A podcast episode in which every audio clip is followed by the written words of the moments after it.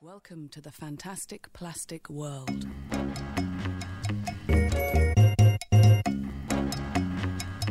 设计微颗粒和你聊聊一周设计圈。今天是四月二十六号，对吧？嗯。然后今天呢，我们给大家搜集了三个有趣的内容。那首先呢，第一个内容，高丽会跟大家介绍一个在我们的设计团队中出现的 AI 成员，它会是一个什么样子呢？第二个部分，我们会一起来看一下，呃，这周在深圳举办的一个设计论坛，叫做 Mind Park。我们挑选了一些里面有趣的内容和大家分享。第三个部分呢，是关于内容创业的。就是上周的时候，迷蒙和同道大叔还有有书等。当红自媒体发布了一个新刊例，从这个新闻里面，我们也可以一起看看内容创业的机会到底在哪里。好，下面我们开始第一部分。第一部分是关于我们设计团队中的一个 AI 成员，当然并不是真的是我们啊，这里的我们其实是指设计里面出现了一个人工智能去帮助你完成设计。这个新闻其实是关于阿里叫鲁班的一个人工智能程序。我在看呃新闻的时候发现，阿里双十一一点七个 banner 都是由人工智能鲁班去制作，或者说是协助制作。为什么叫鲁班啊？鲁班鲁班应该有一定的寓意，就是能工巧匠嘛。可能就是多面手的意思是吧？然后还有一定的意思就是可能 banner 有一定谐音吧，可能会有这样 banner 是吗？可能会有点这样的一个呃意思在里面吧。我这边先简单介绍一下这个新闻吧。嗯嗯，我发现这个新闻其实它并不是一个很新的新闻，在二零一六年的时候在。特赞的一个分享会上，其实，呃，他们就已经分享了关于这样子一个技术。呃，当时他说的一个背景是，其实，在二零一五年之前，淘宝的一些商品广告图的 banner 推送其实都是人工的。呃，但是二零一五年之后，他们就开始接入了一个大数据的一个采集、分类，以及做了一些个性化的一个推荐。这个都是基于计算机去完成的。在二零一六年，他们想在这个基础上能够更进一步。以前我们把内容通过计算机去分发了，然后现在我们要把这个设计也能跟上这个内容。之前的设计可能只是张白纸，就一个白色底图，然后现在就是要用这个机器人去帮助对于这种各式各样内容做所对应的一个设计。再来是这样子一个背景，基于这样子一个背景，他们去研发了叫鲁班的一个人工智能的一个程序。嗯，哎，鲁班所做的工作，相当于是我们当时那种实习设计师，或者说就是一个工作量上的这样的。呃，我我只能通过我现在所收集到的一些信息，然后来做一些判断。呃，我感觉它其实是分两步吧，可能一部分就是像你刚才所说的协助，然后另外一部分就是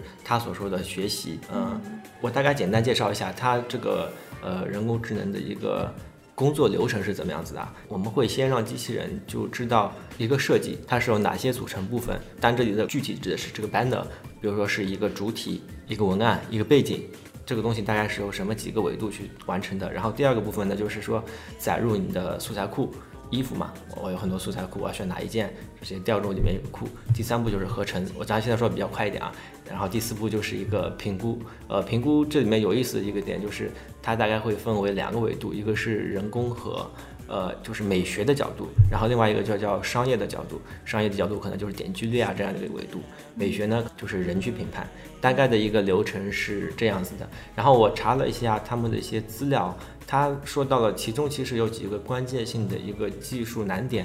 呃，技术难点的一个突破就是关于，比如说刚才我们所说到的一个素材库，素材库里面可能就会涉及到很多的一个抠图的东西，他们为了解决这个问题，其实是找了。他们团队里面一个专门做图像切割的一个团队去合作，目的就是说这个东西都是自动去完成，我们输入就可以了，而不用设计师自手动去抠，当然手动去抠也可以，但这个东西就不够那么自动化。然后这是其中的一点，就是关于抠图上难度的一点。还有一部分就是说把设计变成一个数据。以前我们做的一个 banner 可能就是一个 banner，它只是一些像素点的一个集合，但是现在。比如说这个 banner 它就会分成三个维度，比如这个现在是一个女性的一个，比如说卖衣服的，它首先先确定了这个是个衣服，然后再会它去选择一个主题的一个风格，可能就会选择稍微时尚一点的那种亮色。好，然后这时候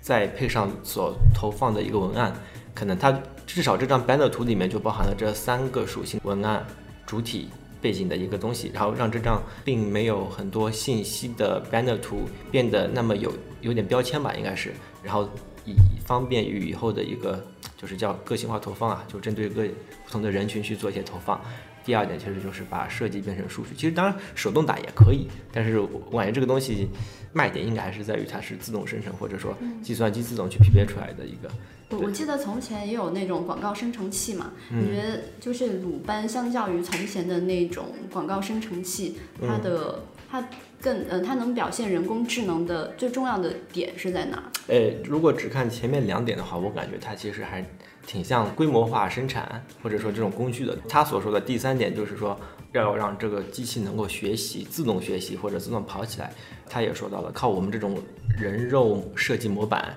其实是只能度过第一阶段。然后从长远发展的一个角度上来说，还是要让计算机自个儿去学习。计算机自个儿去学习，放成什么样，或者说或者放多大，这个东西可能并不是靠一个规则去定义它。然后他也说到了里面的一个很核心的一个算法构架，其实是有一个图像算法专家加入进来。然后那个图像算法专家就是以前我在淘宝上面拍一张照片，就能搜到那个那张照片所带来的那个淘宝的一个商品啊。然后这个里面可能就会有一点它的一个。识别或者说呃稍微带点智能的一个东西在里面啊，这个是它的一个叫做让计算机自个儿去学习，就是它可能能够分析到这些 banner，然后可能分析出这些维度，让我们这些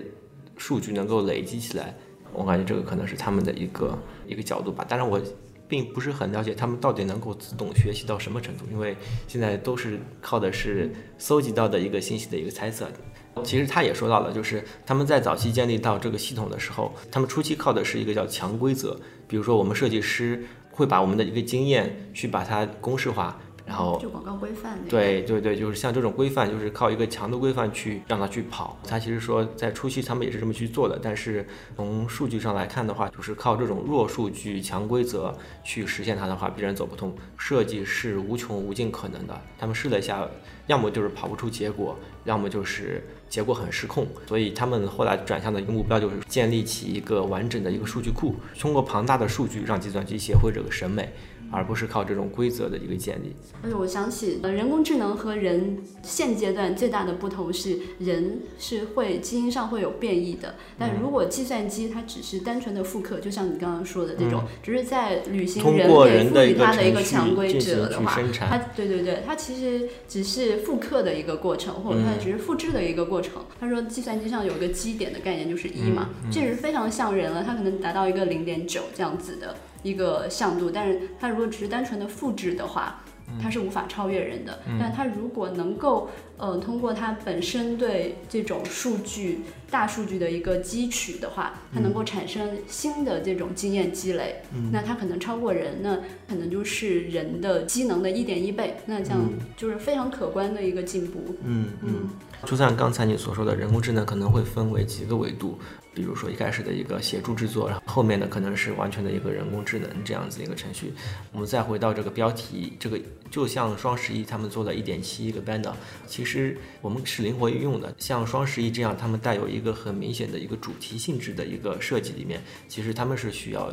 定义一定的是规则或者说风格样式，在这个里面的一个定位可能更多的是一个辅助去。帮助设计师，比如说改尺寸，呃，定义出来样式之后，去帮他去完成这样子一个定位。刚才所你所说的这个人工智能完全自个儿去分析的话，可能是累积一些大数据上的一些经验。我我感觉应该是这样子的。这个就是关于人工智能，因为这个人工智能的定义其实并不是很清晰，现在都在说人工智能。让我想到了一个无人驾驶的一个案例，那个案例是 Common 点 AI 的一个小型的初创公司，他们在研发一个无人驾驶技术，他们在很短期的时间内就把这个技术完成了。当时他们用的是卷积神经网络，这个就是刚才你所说的那种完全自个儿学习的一个人工智能的一个主要技术吧，可以这么理解。我们具体细节不会去讲很多啊，但是。我们讲一个很有意思的结果，就是他们开发了这套靠谱的自动驾驶的一个技术，但是与此同时，开发者也并不是太清楚其中的一个机制到底是怎么样回事的。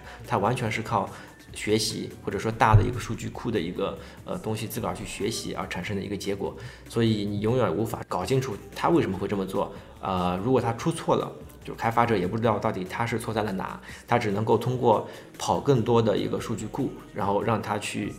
纠正这个错误，或者说这个错误的出现概率会减少。这个可能就更像你刚才所说那个人工智能的可能能够超越人自个儿去学习的这样子一个例子。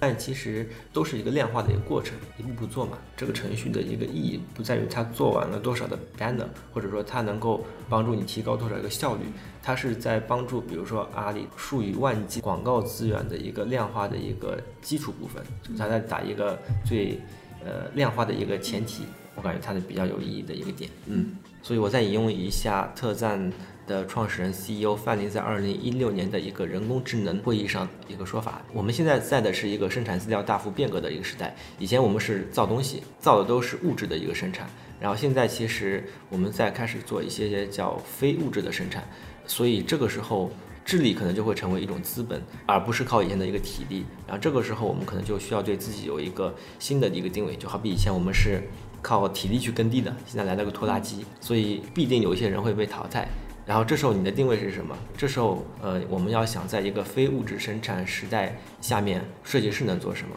可能是在这个问题我们所要引发出来的一些想法。我听到这个新闻，除了它技术之外，哈，我觉得就是一个这个新闻让我背后深寒的就是人工智能，它其实已经逼近我自己现在的这个行业了。然后以前我们都看的都是很远的阿尔法狗，然后还有包括昨天上一期所说的就是。去分析一下照片啊，去完成一下照片，但现在它已经能够帮助我们设计中间非常实的一个东西去帮你去代替你，嗯嗯嗯嗯，所以它呃就是我们需要重新去审视一下我们作为一个设计师本身的一个价值到底在哪里，这个是说到这个新闻的给我的一个反思，嗯。好，第二部分我们一起来看一下上周在深圳举办的一个 Mind Park 创意大会。它是一个设计的一个线下论坛，而这个线下论坛呢是由 Topics 发起的。Topics 的话，我们可能看过比较多订阅的是吧？对对对，大家平常会经常去翻它的一些订阅号上的内容。然后它本身是一个线上的这种资源，所以它也顺理成章的促成了这样子的设计的线下大会。那我们现在一起来看一下这个大会的主题。大概是有哪些啊？它是由四个部分组成的，它包括这种品牌，嗯，还有创新，还有一些产品设计，以及一些互动体验的设计。那基本上它整个大会的演讲内容呢，也都是围绕着这个进行的。然后这次演讲的一个讲师来自于全世界的七个城市啊，嗯。大概我数了一下，大概有十二位讲师，然后里面我大概看了一下他们的介绍，里面有我们其实之前还蛮熟悉的那个设计团队叫 Design Studio，呃，然后他的他的风格其实还蛮蛮特别的，就是逻辑做那个那个团队吗？对对对，然后他其实是很爱用那种非常鲜亮明快的这种色彩，去塑造一种很年轻时尚的感觉啊。就包括他做的那种品牌刷新的，包括 Airbnb，还有你刚刚说的逻辑，还有一个，对对对，英超，还有一个 Deliveroo。之前有看了一个专门的去介绍 Deliveroo 的，嗯，那个整个品牌刷新的文章吧，就风格还是挺明晰的。嗯，有些设计师我其实并不是非常了解啊，但是像那个呃，有个叫 Patrick Brank 的一个设计师，他呃，我们可能经常会见到那种，就是墙上种满了立面的树，立面的植物是吗？呃，你怎么知道？我我们我们对 对。对，嗯，就是那种垂直花园的一个创始人，但是他这个已经申请了这个国际专利了。以前我不知道这个还是有专利的，对，以为大家都可以都可以做一下，对吧？嗯，然后还有一个高丽之前也有关注过的一个设计师叫做朱子寿之，是不是？啊，对，他也去了。嗯，你可以跟跟我们聊聊。呃，然后我看了一下朱子寿之，他也在这个 Mind Park 里面有一个，应该是有个分享吧。然后我这边再简单介绍一下，呃，朱子寿之和他的团队。然后他的团队是 Team Lab，大概他们在日本是有一个三四百人的一个团队吧，已经在日本算是一个比较大的一个公司。然后这个团队里面其实是包含了呃各种各样奇怪，也不能叫奇怪，就是各种各样技能的一个人群，比如说有。艺术家那个很正常，科学家、呃数学家、CG 动画师、工程师、程序员、平面设计、网页设计、编码等等，这么丰富的一个呃人员结构组成的这样子一个 Team Lab 的一个团队。数字收支呢，就是创始人，他们做些什么东西呢？他们就主要是做一些数码类的场景上面的互动的一些影像，比如像二零一五年米兰世博会的日本馆，然后设计者他也是数字收支，他在今年七月份的时候，呃，也会在深圳的欢乐海岸会有有一些展览，嗯。我之前是不知道那个餐厅是他设计的。啊，呃，就之之前就是就世界最最美的餐厅还是什么的，就看呃就看到那个一个设计作品，就大概是像我们会议室这么大的一个餐厅，然后嗯墙上嗯桌面全暗的环境，然后下面会有一些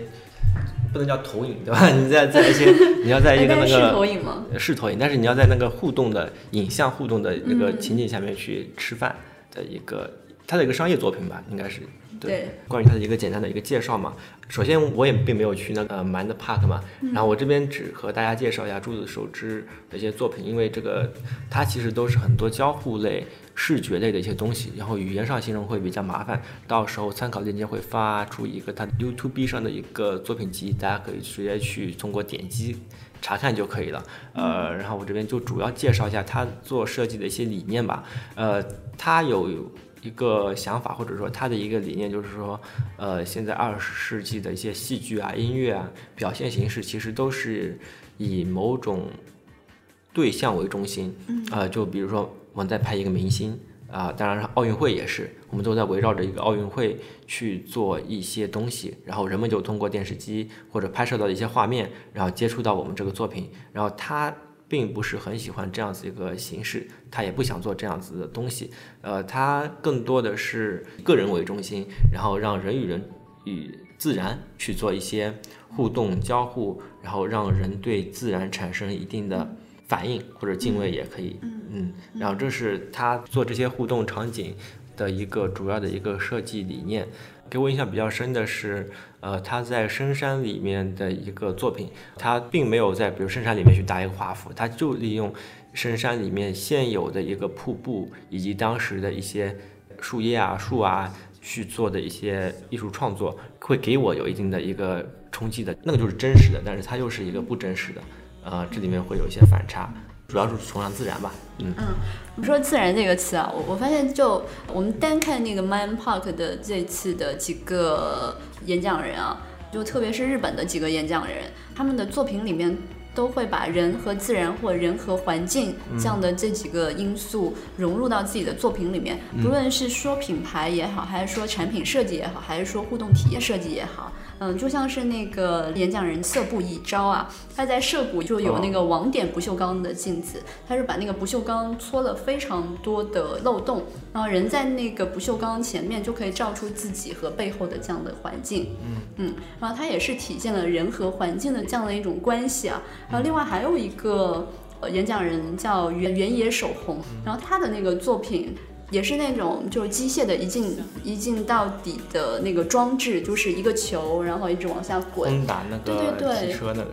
对，然后它也是在那个原始的森林里面，让一个球一直往下往往下滚。那那个球敲击木板的时候会发出一个声音，就通过那个木板的长短有一个发声的这样的一个韵律，然后这个韵律又跟那个森林里面，比如说小鹿的叫声融合在了一起。所以这也是体现了一种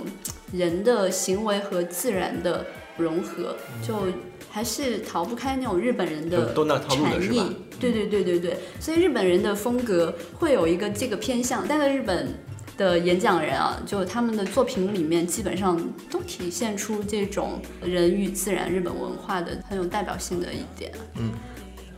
啊，我们选择 Mind Park 的这样一个设计论坛，除了关注它本身的个内容之外，我们也可以看到整个行业，呃，这种线下设计论坛逐渐增多的这么一个现象。当然，最早的时候，我们可能关注到的是 TED 演讲，嗯，这个是一个国际性的论坛，但我查了一下，TED 是在一九八四年就有了。哦，对，然后但是它二零零一年的时候有重新组建了一下，但是我们发现国外其实这种线下论坛其实已经是比较完善，但我们是近几年才逐渐增多了。就像我们前几周也是也去。参加了那个造就和特赞的一期设计论坛，我们也发现，我们今天选择的几个话题啊，其实也都是来自于线下设计论坛的。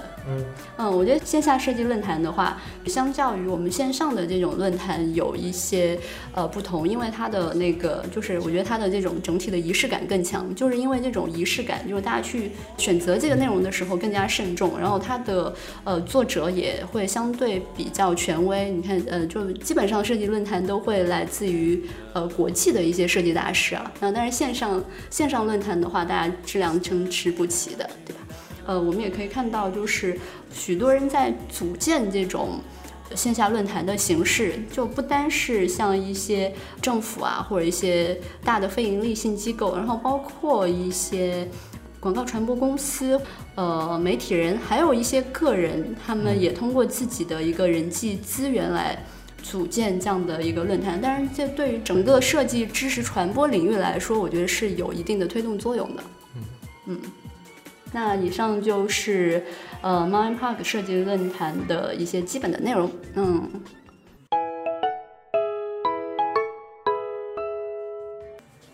第三条新闻呢，也是来自于一个线下设计论坛一招的啊，是在四月十五号的时候，招联合了迷蒙、同道及有书等当红自媒体发布了新刊例啊。刊例到底是一个什么东西呢？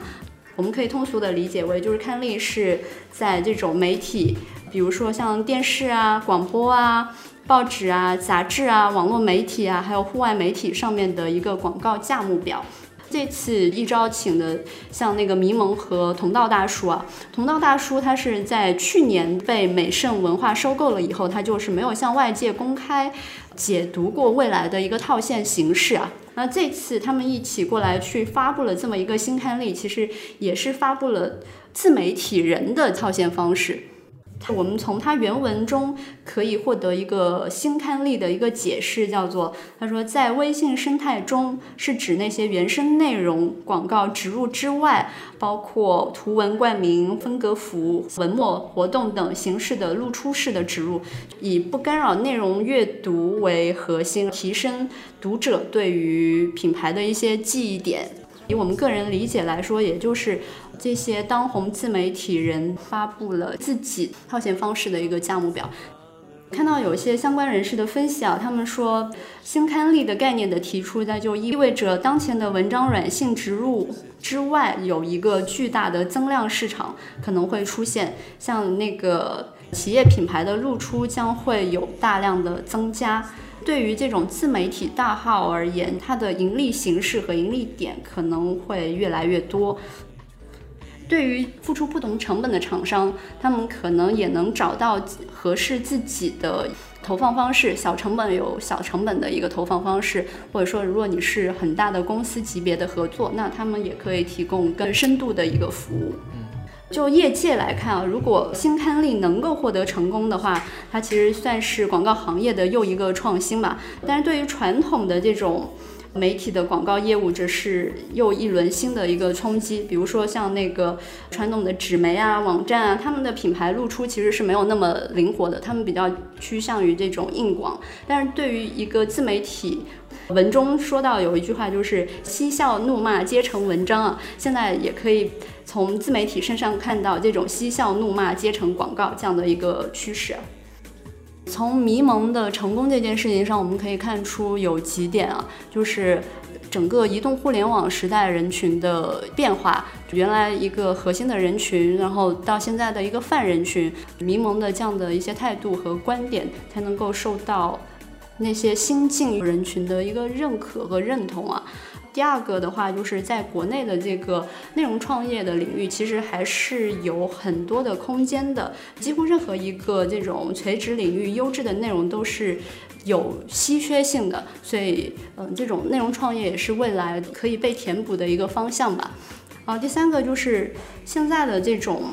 内容它其实是分两类的，就是从前的话，比如说像从前的音乐，或者说，呃，典型的代表像窦唯，他是属于重创作的这样的一个内容。但现在这个时代的内容，它其实有些是比较偏运营的，比如说像之前那个鹿晗和 KFC 结合的专辑。这种作品它其实更偏向于服务性的，就服务于这个品牌。所以现在这个时代的内容有一部分更偏向于重运营的内容。像迷蒙新刊例的一个发布的话，我们也可以看到内容的变现和它的服务性。从前的内容创作跟品牌结合，没有挖掘出很多运营的形式的时候，很多内容它还是属于一个自我表达的这么一个状态。但现在的这种内容音乐服务性会比从前更强一点。关于内容创作这个事情，我们也看到一个文章嘛，就是迷蒙他们自己在选择文章标题的时候，就是这么一个很小的环节，都是有一个。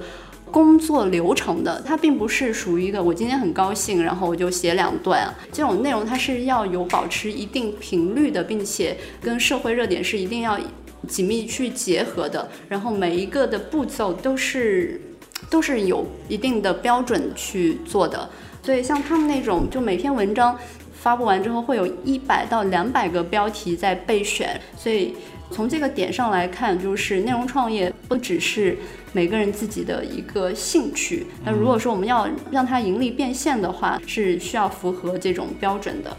在国外，内容创业这个东西它已经很深入了，即使是标题这个东西，他们都有一个专门的公司去运营、去制作，就是它的专业度已经很高了。所以这也是迷蒙为什么会成功的原因，他们已经把这个内容当做一项工作，而不是一个很自由的、很自发的一件事情。